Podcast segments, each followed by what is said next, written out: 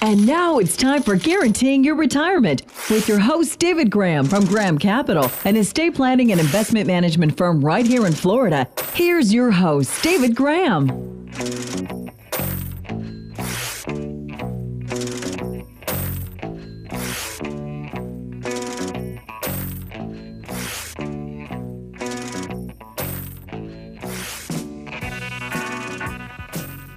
Good morning. This is Dave Graham, the retirement guy, and you're listening to Guaranteeing Your Retirement on this beautiful day here in the Tampa Bay area. Springtime storms are finally with us, harbinger of things to come. Summer is right around the corner. Oh boy, I'll tell you. This show is brought to you by Graham Capital Advisors. We're the people that you come to when you're getting ready for retirement and you want to do it correctly. You want to do it properly. You want to do it without any stress in your life. Let us show you how easy it is. Three legged stool, legal, planning, investing. You have to have all three done properly. You miss one, you're not going to have a guaranteed retirement. It's so simple. My gosh, I've been doing this for well over 40 years, and some people say too long, but let me tell you something, it hasn't changed when you talk about legal, it's not just getting a will. It's more a matter of getting a good revocable trust with all the necessary ancillary documents so you can protect yourself if you get sick. No one dies anymore. We keep going on and on like the Energizer Bunny. Leading cause of bankruptcy for anyone over the age of 55 is health issues. And if you have a good revocable trust with all the necessary documents, you can avoid good part of the issue of nursing home costs, but you've got to take the initiative. You've got to get the legal documents to do that. Dying is easy. That's a will. Well, you got a will and a trust, but you haven't done that yet. Let us help you. That's the first step of truly trying to guarantee your retirement. And then what do you have? You have planning. Get a real roadmap to follow. Go to someone that's truly certified. Don't go to a financial widget or some guy on the radio or TV that represents an insurance company doesn't even have the courtesy of telling you that. They even have the audacity to say they're fiduciaries when what they're really doing is just selling you a bad annuity. Okay, get a real plan. Go to someone that's a certified financial planner, certified estate planner, certified something. Because they take pride in what they do. That's why they get that extra designation. You know, then last but not least, you invest for retirement. And what is that? Don't lose your money. First rule of investing. First rule of investing. Don't don't lose what you got. Second rule of investing. Don't forget the first rule. Don't lose what you got. But if you lose it, you got to remake it. And that takes time. And as you're getting close to retirement, you're running out of time. Be happy with what you got and invest it properly. Legal planning, investing, if you do it correctly, I guarantee you, you'll have a great retirement. If you don't know how to do that, or if you're going to somebody that's selling you financial widgets and something inside you, your gut's telling you that you need to make a change, come and see us. Go to our website, schedule an appointment. We have offices in Tampa, Sarasota, Washington, D.C. on K Street. We can show you how easy it is. It's grahamcapitaladvisors.com. That's grahamcapitaladvisors.com. And with that, you know, we always start off the show with a little levity. And I don't know if you saw this one. Colorado man was pulled over for speeding, but the police officer saw him move over to the passenger seat as the officer was approaching the vehicle. The man, of course, claimed that he wasn't the one driving. Unfortunately, the passenger he was trying to trade places with was his dog. I wonder what this guy was drinking. Oh my gosh. Fun fact of the week if Bill Gates was a country, he'd be the 37th richest country in the world. Oh boy, I'll tell you. That's even after his divorce. Okay, quote of the week, quote by Woody Allen. One, one good thing about being poor is that when you're 70, your children will not have declared you legally insane in order to gain control of, of your estate. Okay crime of the week, we always have to show you a, some kind of federal crime that's on the books. Always trying to make sure you don't put yourself in a sticky situation. It's a federal crime to sell smoked provolone cheese. If the word smoked is written in letters that are less than half the size of those used to write the word provolone. where do they come up with this stuff? My gosh, that's crazy as I don't know. Smoked provolone. Well, yeah, it's smoked. And how about the history lesson 36 years ago, May 27th, 2023? U2 played a concert in Rome that was so loud they set off earthquake alarms in two different neighborhoods. Well, 36 years ago, 2023, I don't think that was 36 years ago. Oh boy. Okay, that be said, when you look at what you have, so many people, I have to sometimes use analogies so they can kind of see through a picturing in their minds when they listen to me, you know, something that I'm trying, a point I'm trying to get across to them. So let's talk about having a farm, a retirement farm. And so, what can you learn from planning for retirement while you're living on a farm? So, let, let me use these analogies. How about understanding your net worth versus your cash flow? You know, the value of the farm as a financial asset could sometimes be could sometimes be a meaningless number you know, the land might be worth a lot more, but that doesn't mean that it's necessarily producing income. In your financial plan, your net worth can also be somewhat a, a deceptive figure because what really matters for retirement planning is how much income you're going to be able to generate. Okay, it's not a matter of counting your acres, it's a matter of what you got coming in. How about chickens and eggs? If you have a coop full of chickens, you should have a fairly profitable egg business. So as long as the chickens are healthy and happy, the eggs are going to keep coming. But suppose one day you decided that you wanted just more than eggs and you wanted some fried chicken. So you wring the neck of one of the chickens and you fry up a chicken dinner. Well, now we don't have as many eggs being produced as we once did. So we have to make the difference. We kill another chicken to give us more meat to supplement our dwindling egg business. And then what happens? We have fewer and fewer eggs being laid, and the whole empire spirals downward. One day you wake up and you have no chickens or eggs left. Okay? This is how people run out of money in retirement. They think they can just live off the income that their assets produce. Then they realize that they're not being realistic and have to start dipping into the principal. And guess what? Their assets start to disappear quicker than, than expected. And eventually they're out of eggs and out of money and asking Uncle Sam to help them. Oh boy. Foxes and weasels. Speaking of chickens and their eggs, we need to protect ourselves from the foxes and the weasels that want to break into your coop and kill your chickens. In the financial world, there are a number of foxes and weasels.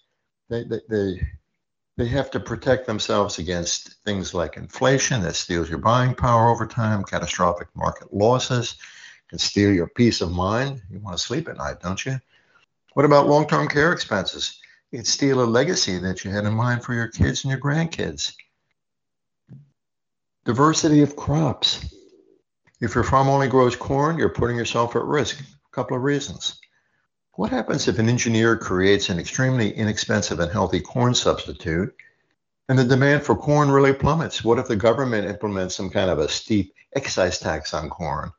It's now it's too expensive for anybody to grow. What what if a pesticide sweeps across the community and wipes out, or pestilence rather, wipes out the the whole community and wipes out your corn crop? So to be safe, you should grow more than just one crop. It's the same with your investments.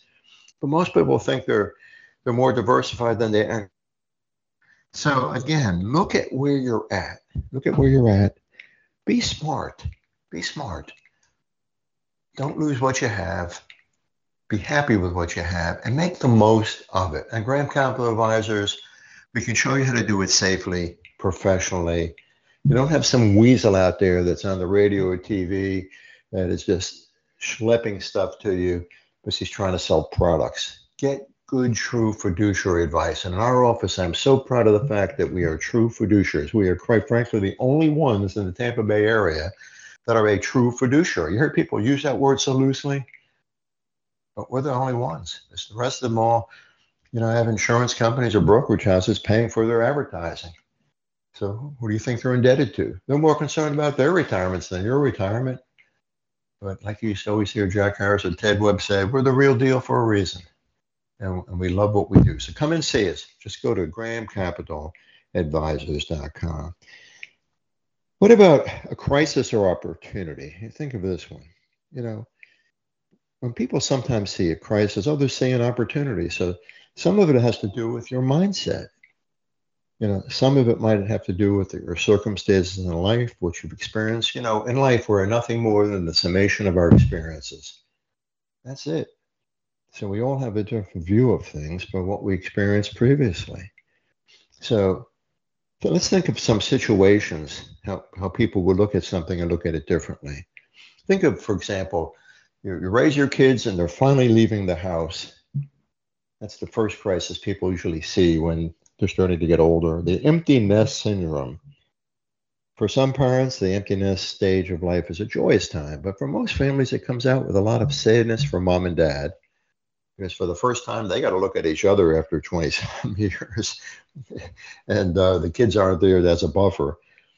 But the but the empty nest syndrome usually is good news from a financial perspective. No longer do you have to pay have to save for college bills to pay. You know young young adults eating around the house emptying your refrigerator bringing their friends over and, and you can see expenses like cell phone bills, car insurance, all starts to drop. Could be a great time to start saving more aggressively than than you ever have before. What about market crashes? You know, when, when you watch a market crash, it can be distressing if that downturn is going to affect your ability to retire the way you want to. But it can be a great opportunity in some circumstances if if you have cash to invest. It could, could be a great buying opportunity you know, if you're hedging against the market, you might actually make a lot of money during a crash. But it's also having a plan that allows you to take advantage of the downturn, you know, instead of being afraid of it. And you always hear me say long-term care. It's insidious like a cancer, but that's the easiest way for you to lose a legacy. And long-term care insurance, it can be really frustrating to see long-term care insurance premiums, uh, premiums significantly increase but it might be just the kick in the butt that you're going to need to start exploring other options for insuring against long term care that you don't even know what's out there. Long term care policies are feel good policies. You are sold a long term care policy, just like you would be sold a cancer policy. It's a fear. Do they really pay what they can pay? Yeah. But what happens is the premiums are going to keep going up because they can't control the cost of health care. So every two years, you're going to get a premium increase until you eventually can't afford it. And then they're going to tell you, well, keep it anyway, but just lower the amount of money you're going to get. It's a financial product, it's a widget. That's not the way to take care of long term care. You take care of long term care by simply going to a good elder law attorney that's going to give you a revocable trust so you can reposition your assets so you don't lose them in case, God forbid, you had a stroke or an aneurysm or something that caused you to go into a nursing home. That's where the attorney comes in. You don't know how to do that, come to our office. It's grahamcapitaladvisors.com. And something that's very prevalent today as the world changes to a digital world, what about getting laid off? You know, getting laid off, downsized, or forced into an early retirement, that comes a little bit with some emotional turmoil. You know, you've been doing something for 20, 30 years, and all of a sudden they call you in and they say, you know what, we can't afford you. We got another young guy here that worked for half of what you're doing and worked twice as hard. And all of a sudden you find out you're kicked out the door. You know, but with the right planning, you might discover that you're actually in a better financial shape than you realized. And you can go ahead and retire, or at the very least, the situation you know, might force your hand into actually finding another job if you're still young enough that you want to work. And, and that causes a lot less stress. And I can tell you just from, you know, being in, in the media entertainment business, as t- things have gotten digital now, people that have been in the business 20 or 30 years wake up one day and find out they've been ripped, reduction enforced.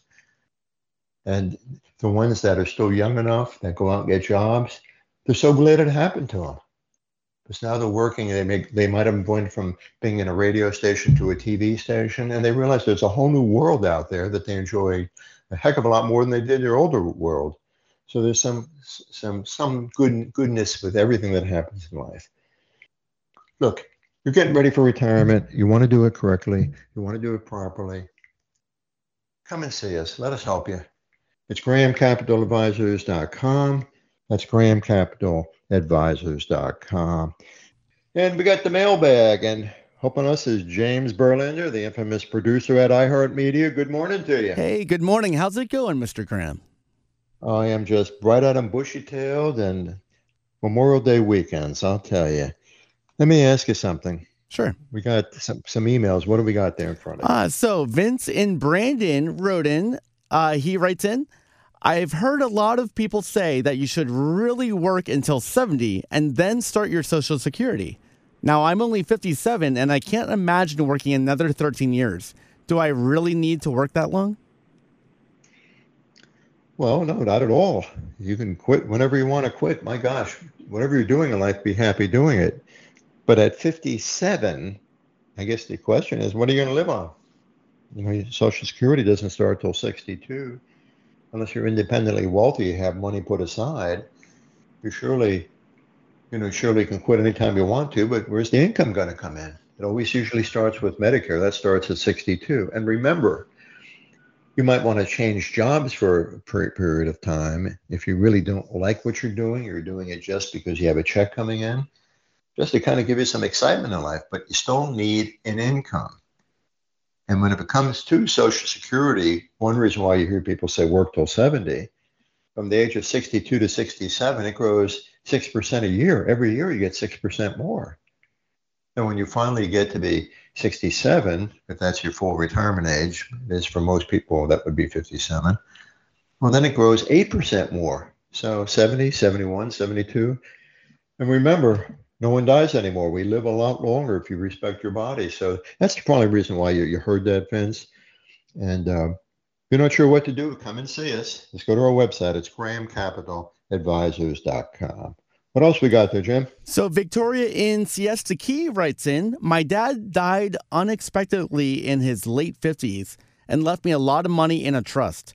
Apparently, I can only withdraw limited amounts every year until I'm 30, and then I have more flexibility.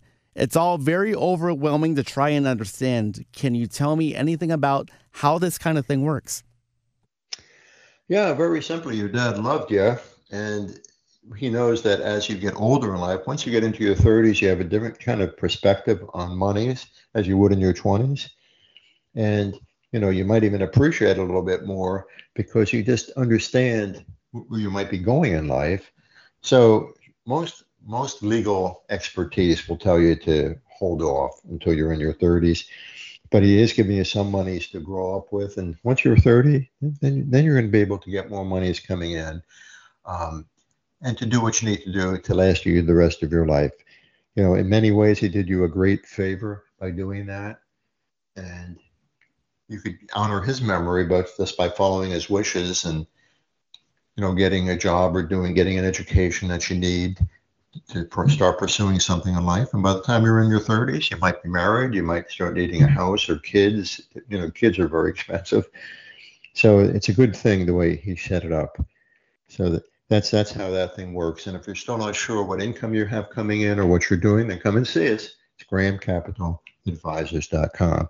Got one more there, James? Yeah, we got one more. Uh, Mike in uh, Northport writes in In the interest of confidentiality, I won't get into specifics, but suffice it to say that I work in sales for a product that's selling extremely well right now. I just received the biggest commission check of my life, and I'm wondering how you'd recommend investing it in the current market. Well, regardless of your age, first rule of investing, don't lose money. Second rule of investing, don't forget the first rule. Um, Mike, I'm not sure how old you are, but right now we're in a very, very tenuous time simply because of the fact that there's a lot going on in Washington. The markets are so overdue for a correction, it's not even funny. And uh, if you listen for the next 15 or 20 minutes. We're going to be talking to Stosh Graham in Washington, D.C., our Chief Financial Officer, and he might answer some of those questions for you.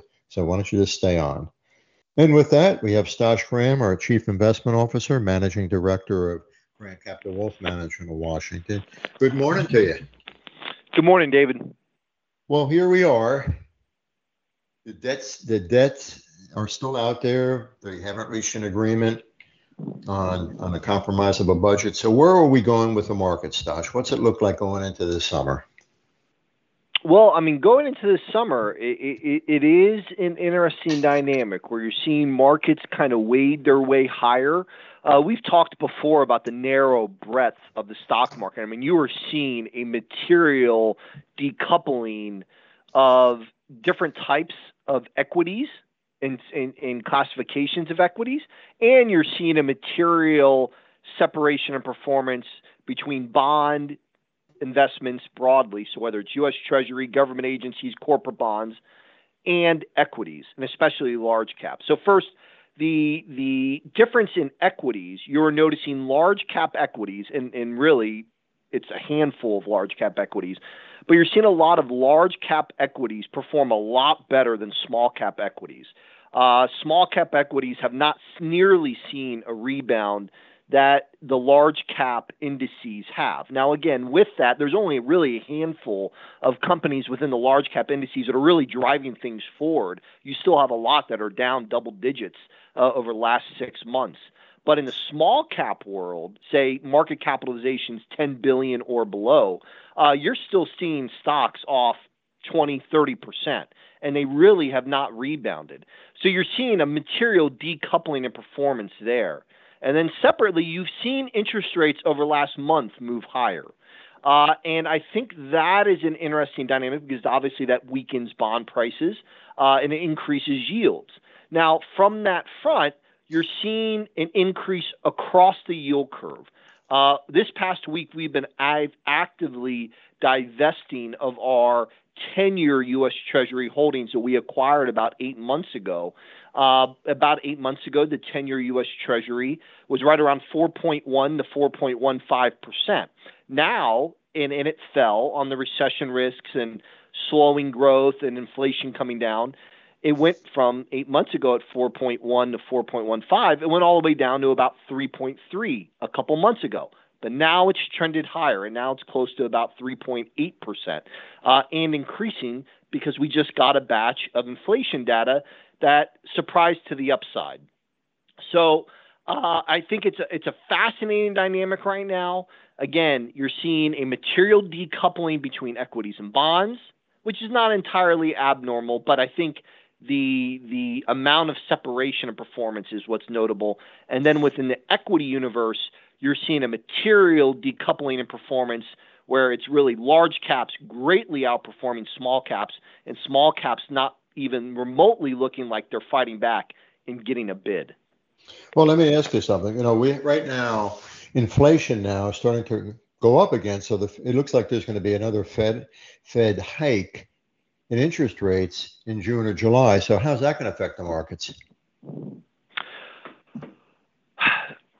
I mean, it, hypothetically, it shouldn't be good for equity markets. It's making their cost of capital more expensive. Now, again, it's a, it's a relative relationship. Your cost of capital could go up, but if you grow earnings, you grow profitability, you grow revenues at a higher rate, then everything should be fine. Uh, that's why when you talk about inflation, stocks are a good asset to own during times of inflation, but it's only good if you can get the, the growth that actually outpaces inflation.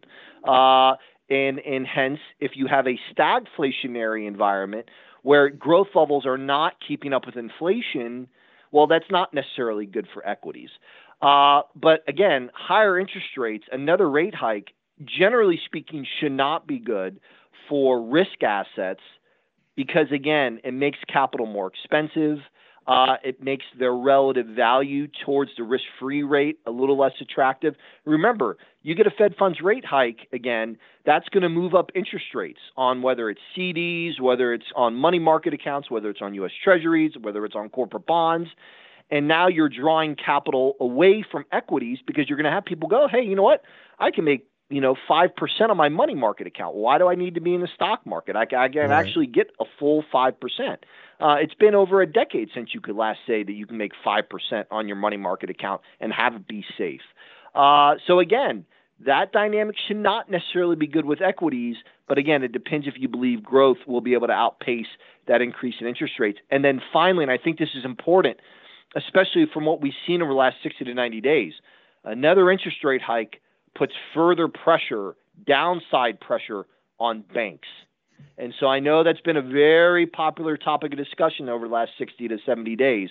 And you've had some very prominent people, whether it's Warren Buffett or, or uh, JP Morgan Chase CEO Jamie Dimon, both express a degree of, hey, we're not really here, we're not through the woods yet. You know, we need to get through this. Uh, you get another interest rate hike. It would not be shocking if you see another headline or two where FDIC takes over a bank. Uh, uh, because, again, what does it do? What does an interest rate hike do? An, excuse me, another interest rate hike. It further puts pressure down on the asset value and the book value of a respective bank. It lowers their their uh, uh, adjusted capital levels, uh, and it puts further pressure on deposits leaving the bank, which again I, puts further pressure on on the capital of a of a given bank. So right. that's a dynamic to watch. Again, banks now are finally over uh, last quarter or so have finally started to increase the rates that they're willing to compensate their customers for their deposits. That wasn't the case last year, and really that right. wasn't the case the first two months of the year. But you have seen an increase in deposit beta, uh, and again, I think that's going to continue through the summer as banks really can't give up any deposit, or the, the vast majority of banks, if you're not a, a systematically important government systematic, or excuse me, a a a GSIB, uh, a globally systematic important bank, if you're not one of those, you're trying to keep deposits because you generally don't have excess liquidity or excess capital. Right. Well, look, right now you're starting to see more and more risky investments being traded off because you know the credit conditions are tightening now. So you see stocks, they're you know they're having weekly outflows now. Where on the other hand, you see cash bond funds, they're they're having inflows. So when you see that going into June and July, what does that tell you?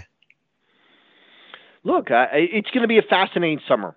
I, I think this is one of those dynamics when you see such a a, a uh, divergence of performance something's going to have to give. And we've talked before about leading economic indicators and their relationships to coinciding and lagging indicators. Leading economic indicators continue to move lower. This is nine, ten months in a row now, and it's not showing a sign of stabilization. New orders continue to move lower. That's not a good sign for manufacturing and manufacturing jobs. Uh, again, I, I think this is your point of inflection and I, and I think I mentioned this a month ago on the show. Uh, we're going to have this 90 to 120 day period, which I believe reflects your inflection point, or it, it, it, it, when we look back, it'll be your inflection point where a lot of the data we're getting says, hey, you know what, everything is not as bad as we think. But then span out six, seven months later, after all these revisions to the data we get, we go, oh, actually, things were worse than what we thought. I believe we're in that period now, uh, and it won't necessarily be something that we we readily see until the end of the year. Right.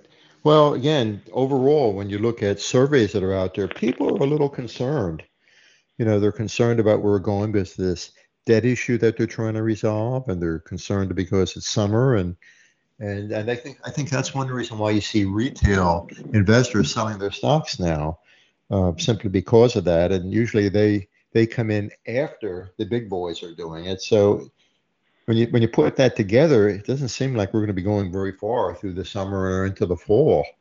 You know, the old cliche go away in May and come back in October. I think I think we're already starting to see that, and it's it's not even June yet. No, look, I, I think again, when you when you look broadly, you step back and and maybe not focus on one piece of weekly, you know, initial jobless claims or one monthly jobs report or one month's worth of inflation. I mean, again, inflation is surprised to the upside, but make no mistake, inflation's been coming down the last five months. So is this month of April PCE report a one-off, and we're going to see the trend line continue? I think the odds-on bet is yes. But the still the overarching aspect to inflation is it's going to be higher than I think what a lot of people believe. It's going to be stickier. It's it's just going to be more elevated. The goal of the Federal Reserve to get a long-term uh, inflation rate of two percent, you're you're just going to be years away. It, it's not going to happen within 12 months.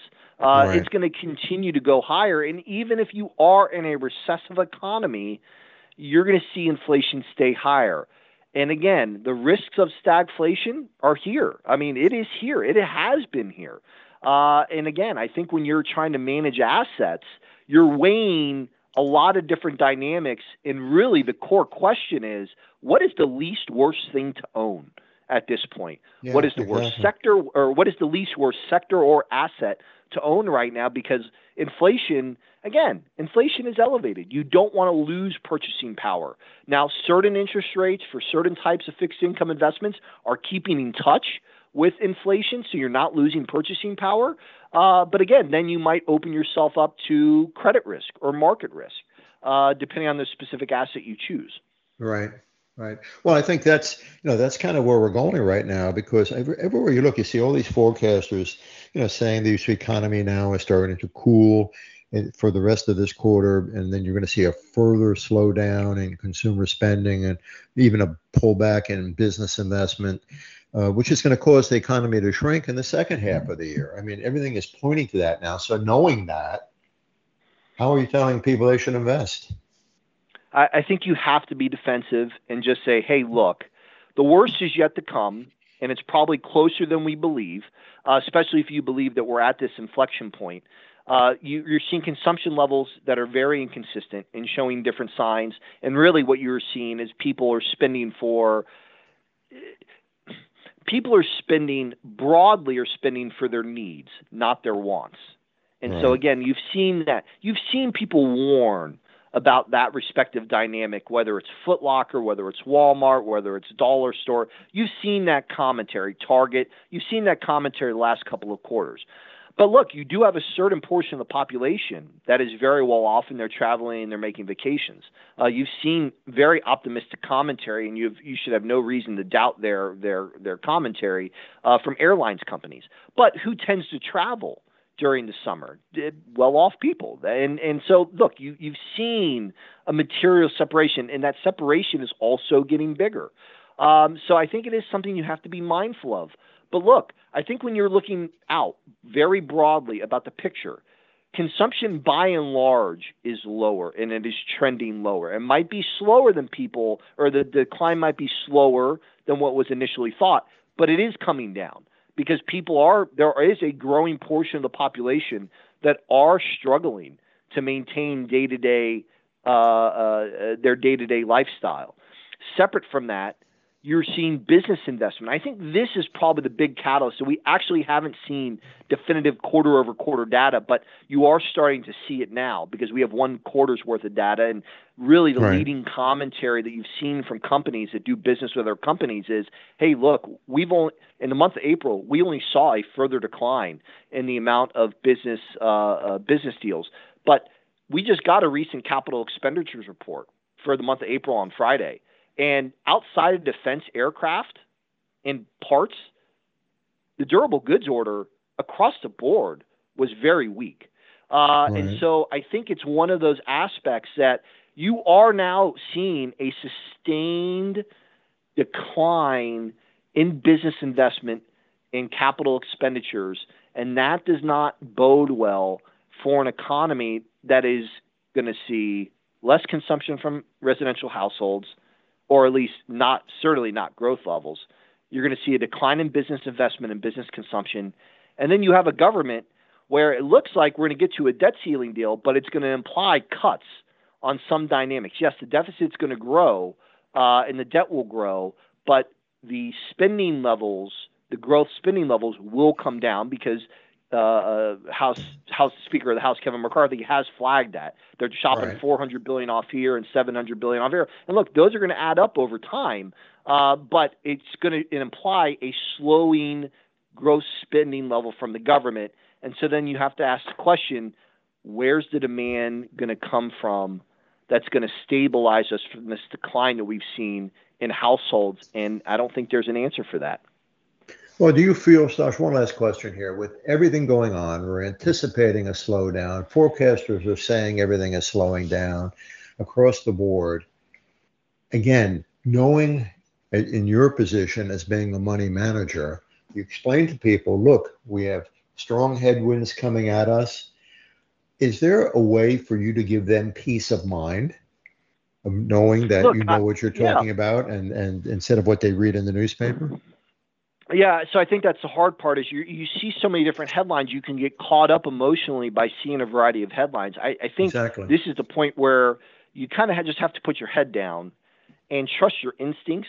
Uh, I think again there there are more risks to the downside of the market than there is upside, uh, and it is it would not be it's not a tough dynamic here with with any one of these speed bumps. Look, you know I know there's a lot of discussions about the debt ceiling, but remember in 90 days we're going to start negotiations on how to fund the government, the budget that needs to get passed. I think that is a much more realistic chance of a risk on the economy, on financial asset prices if we get a government shutdown in September, October, because Republicans and Democrats can't agree how to spend the money.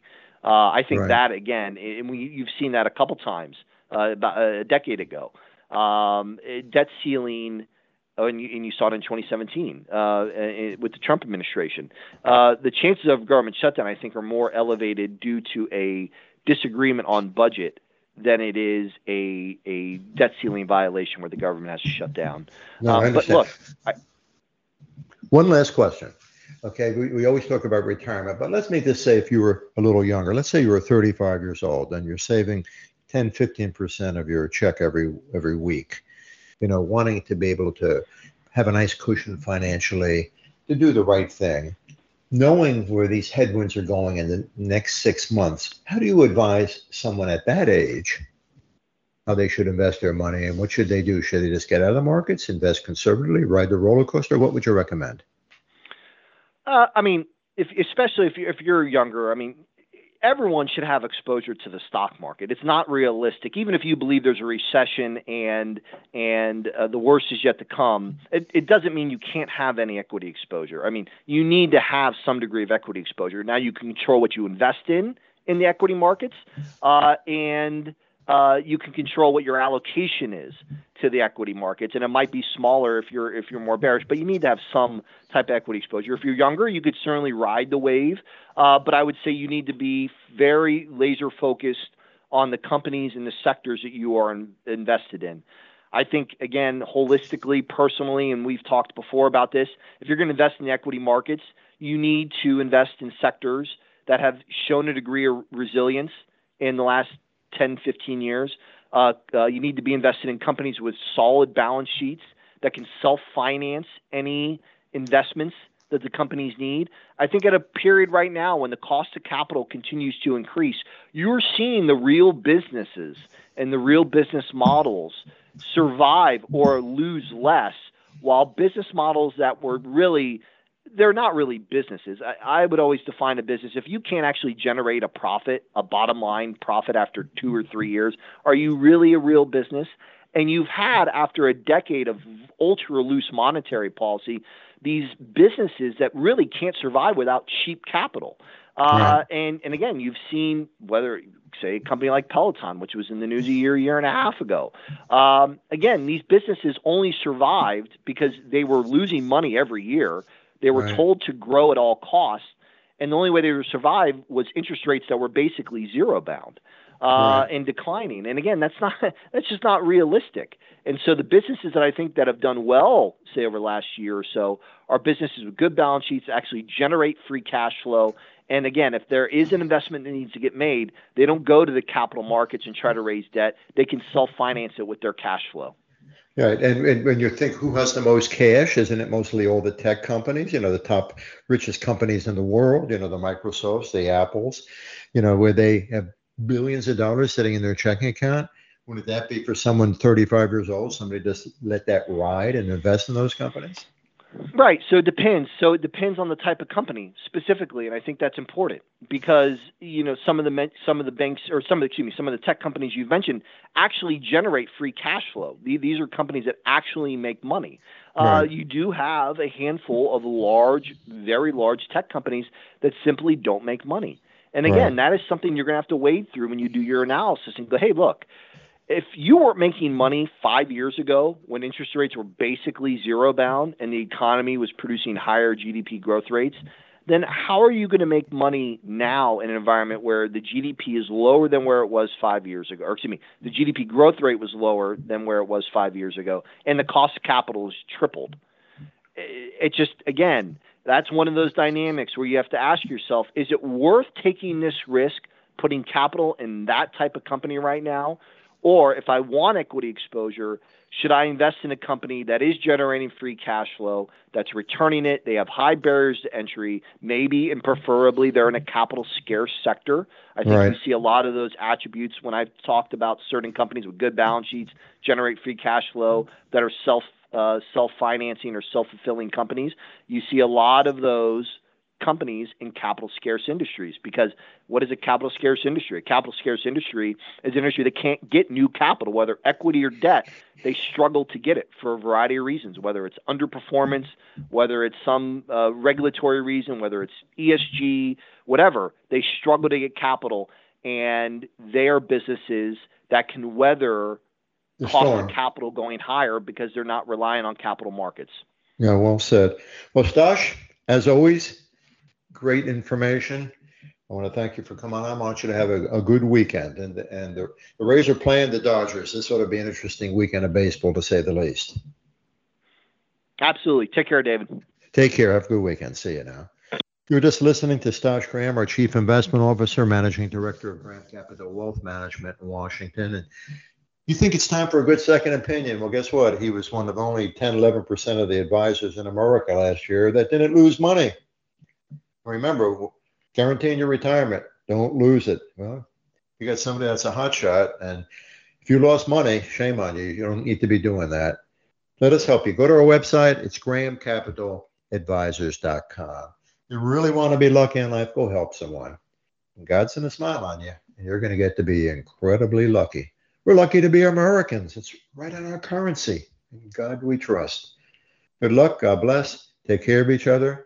Stay safe. We'll see you next week. This program is sponsored by Graham Capital Advisors, LLC. Graham Capital Advisors, LLC is an independent estate planning and insurance agency. Investment advisory services are provided by Graham Capital Wealth Management, LLC, an independent registered investment advisor. Advisory services are only offered to clients or prospective clients where Graham Capital Wealth Management and its representatives are properly licensed or exempt from licensure. The information provided is for educational informational purposes only and does not constitute constitute investment advice and should not be relied on as such. Individuals should consult with a qualified professional for guidance before making any purchasing decisions.